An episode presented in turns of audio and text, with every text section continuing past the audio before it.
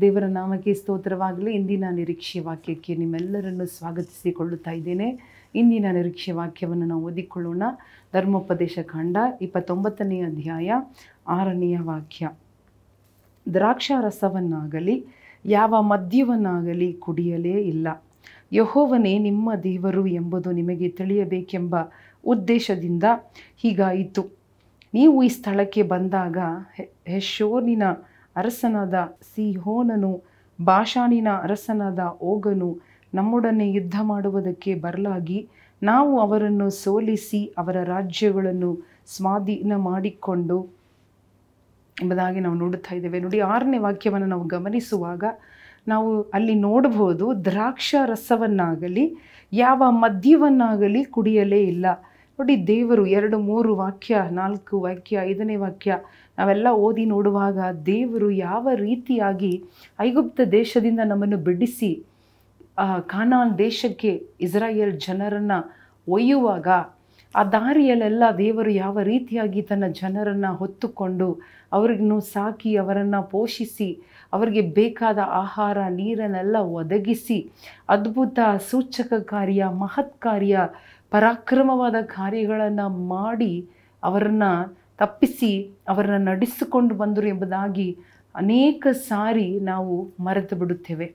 ಇಸ್ರಾಯೇಲ್ ಜನರು ಮರೆತ ಹಾಗೆ ನಾವು ಕೂಡ ಕಷ್ಟಗಳು ಬಂದಾಗ ದೇವರು ಇದುವರೆಗೂ ನಮ್ಮನ್ನು ನಡೆಸಿ ಬಂದ ಕಾರ್ಯಗಳನ್ನು ಮರೆತು ಬಿಟ್ಟದ ಕಾರಣ ನಾವು ಭಯಪಡುತ್ತೇವೆ, ಅಂಜುತ್ತೇವೆ. ಈ ಒಂದು ಕಾಲದಲ್ಲಿ ಇರುವಂತಹ ಕಷ್ಟಗಳನ್ನು ನೋಡಿ ಭಯಪಡುತ್ತೇವೆ. ಆದರೆ ದೇವರು ಹೇಳ್ತಾ ಇದ್ದಾನೆ, ನೀವು ನೆನಪಿನಲ್ಲಿ ಇಟ್ಟುಕೊಳ್ಳಬೇಕು. ನೀವು ಕಣ್ಣಿಂದ ನೋಡಿ, ಕಿವಿಯಿಂದ ಕೇಳಿ, ನೀವು ನೆನಪಿನಲ್ಲಿ ಇಟ್ಟುಕೊಳ್ಳ್ರಿ ಯೋಚಿಸ್ತಾ ಇರ್ರಿ, ಯಾವ ರೀತಿ ನಮ್ಮ ಪೂರ್ವಿಕರನ್ನು ದೇವರು ಐಗುಪ್ತ ಜನ, ಅಂದರೆ ಭಯಂಕರವಾದ ಒಂದು ಗುಲಾಮತನದಿಂದ ಬಿಡಿಸಿ, ಅದು ಮಾತ್ರವಲ್ಲದೆ ನಲವತ್ತು ವರ್ಷ ಅಡವಿ ಮಹಾಕಾಡು ಮರಳು ಭೂಮಿಯಲ್ಲಿ ಯಾವ ರೀತಿ ನಡೆಸ್ಕೊಂಡು ಬಂದೇನು, ಅದು ಯಾವ ರೀತಿ ನಡೆಸಿದನೆಂಬುದಾಗಿ ನೋಡುವಾಗ ಅದು ಮದ್ಯಪಾನ ಕುಡಿಯುವುದರಿಂದ ಅಲ್ಲ, ಯಾವುದೇ ಒಂದು ದೊಡ್ಡ ಒಂದು ಪಾನ ದ್ರಾಕ್ಷ ರಸ ಕುಡಿಯುವುದರಿಂದ ಅಲ್ಲ ಎಂಬುದಾಗಿ. Just because we drank wine or ನಾವು ಒಂದು ದೊಡ್ಡ ದೊಡ್ಡ ಕಾಸ್ಟ್ಲಿ ಅಥವಾ ದೊಡ್ಡ ಒಂದು ಉನ್ನತವಾದ, ಶಕ್ತಿಯುತವಾದ ದ್ರಾಕ್ಷಾರಸವನ್ನು ಅಥವಾ ವೈನ್ ನಾವು ಕುಡಿಯುವುದರಿಂದ ನಾವು ಬದುಕಿ ಬಂದಿಲ್ಲ. ಹಾಲೆಲುಯ್ಯ ದೇವರು ತನ್ನ ಜನರಿಗೆ ನೀರು ನೀರಡಿಕೆ ಆದಾಗ ಬೆಟ್ಟವನ್ನು ಸೀಳಿ ಅವರಿಗೆ ನೀರನ್ನು ಕೊಟ್ಟು ಅವರ ದಾಹವನ್ನು ತೀರಿಸಿ ಅವರನ್ನು ಬಲಪಡಿಸಿ ಆ ಮರಳು ಗಾಡಿನಲ್ಲಿ ಅವರನ್ನು ನಡೆಸ್ಕೊಂಡು ಬಂದರು. ಇವತ್ತು ಕೂಡ ನಾವು ಇದುವರೆಗೂ ಬದುಕಿರುವುದು, ಉಳಿದಿರುವುದು, ಜಯಿಸಿರುವುದು, ಮುಂದುವರಿಯುವುದು ದೇವರ ಶಕ್ತಿ ಮಾತ್ರ.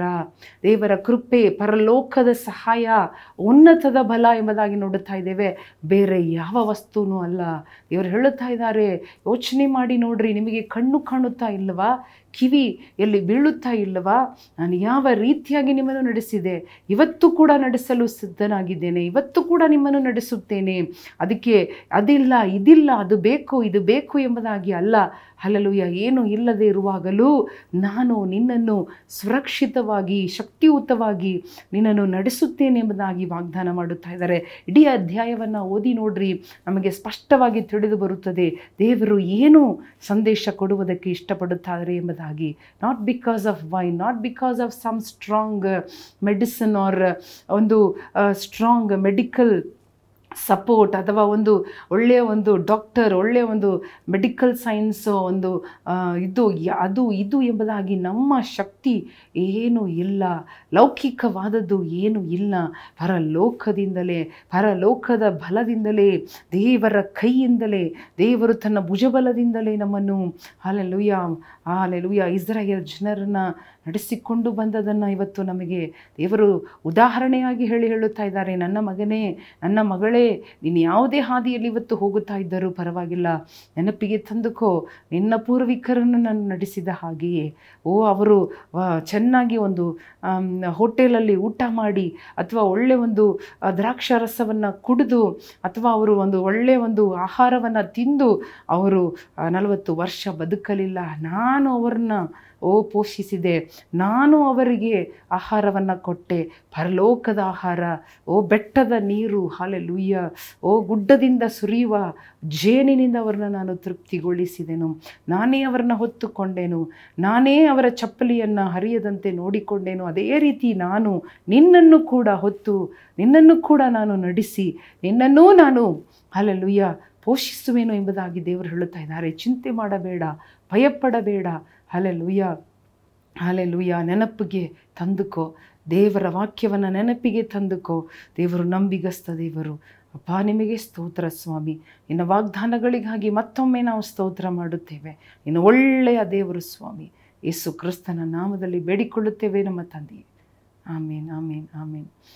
ಹಲ್ಲುಯ್ಯ ದೇವರ ವಾಕ್ಯವನ್ನು ನಾವು ಕೇಳಿದ್ದೇವೆ. ದೇವರು ಹೇಳುತ್ತಾ ಇಷ್ಟಪಡುವ ಸಂದೇಶ ಏನೆಂದರೆ, ನಾವು ಕೆಲವೊಂದು, ಅಂದರೆ ಪರ್ಟಿಕ್ಯುಲರ್ ವಿಷಯಗಳಿಂದ ಅಲ್ಲ, ದೇವರು ನಮ್ಮ ಸಂಗಡ ಇರುವುದಾದರೆ ಯಾವ ಕಾಡನ್ನು, ಯಾವ ಮರುಭೂಮಿಯನ್ನು ಕೂಡ ನಾವು ದಾಟುತ್ತೇವೆ, ನಾವು ಬದುಕುತ್ತೇವೆ ಮಾತ್ರವಲ್ಲದೆ ಅಭಿವೃದ್ಧಿಗೊಳ್ಳುತ್ತೇವೆ. ಆಶೀರ್ವಾದವನ್ನು ಸ್ವಾಧೀನ ಮಾಡಿಕೊಂಡು ಆ ಆಶೀರ್ವಾದವನ್ನು ನಾವು ತಲುಪುತ್ತೇವೆ ಎಂಬುದಾಗಿ ನಾವು ನೋಡುತ್ತಾ ಇದ್ದೇವೆ. ದೇವರು ನಿಮ್ಮನ್ನು ಆಶೀರ್ವದಿಸಲಿ. ಆಮೇಲೆ